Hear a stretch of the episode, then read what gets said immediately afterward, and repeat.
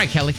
You should also get to the website and check out Dr. Howard because he's precious. Hmm. So he's an Ohio based neurologist that is a hundred years old and he's a TikTok sensation.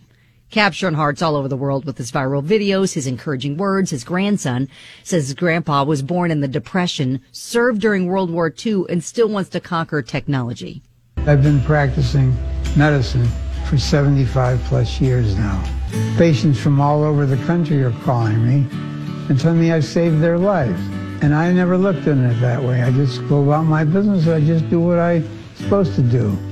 So I did some research and we were trying to submit him for the oldest practicing neurologist. And Guinness World Records came back and he got the uh, certificate that he was the oldest practicing doctor in the world. Well, it's a nice feeling. I'm proud of it. We started the TikTok account right after his birthday. And altogether, he has somewhere over 26 million views. We showed him the TikTok. He's like, Do I have to respond to all of these comments? And I'm like, No, no, Grandpa.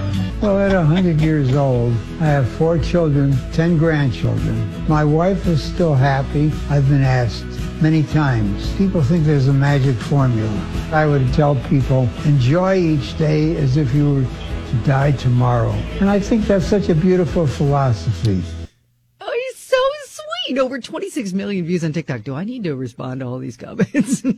Uh, real talk though, are you your doctor's 100 years old? Stop it. Oh, Stop. Stop. Okay. He's got a lot of experience. Why don't you take a couple sips of whiskey and I would take that advice. All right. All right, Dr. Howard. Thank you. I know, right? Probably work a lot better than what's going on right Who now. knows, right? All right.